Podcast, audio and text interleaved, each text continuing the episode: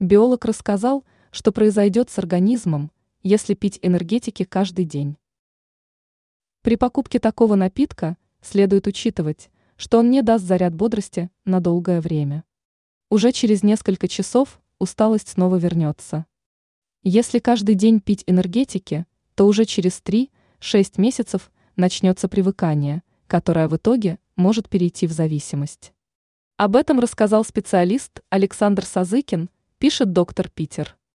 Специалист также отметил, что в случае, когда человек часто и много пьет такие напитки, то могут также возникнуть различные проблемы с самочувствием. К примеру, может беспокоить рвота, диарея, проблемы с сердцем и сосудами, обострение язвенной болезни и так далее.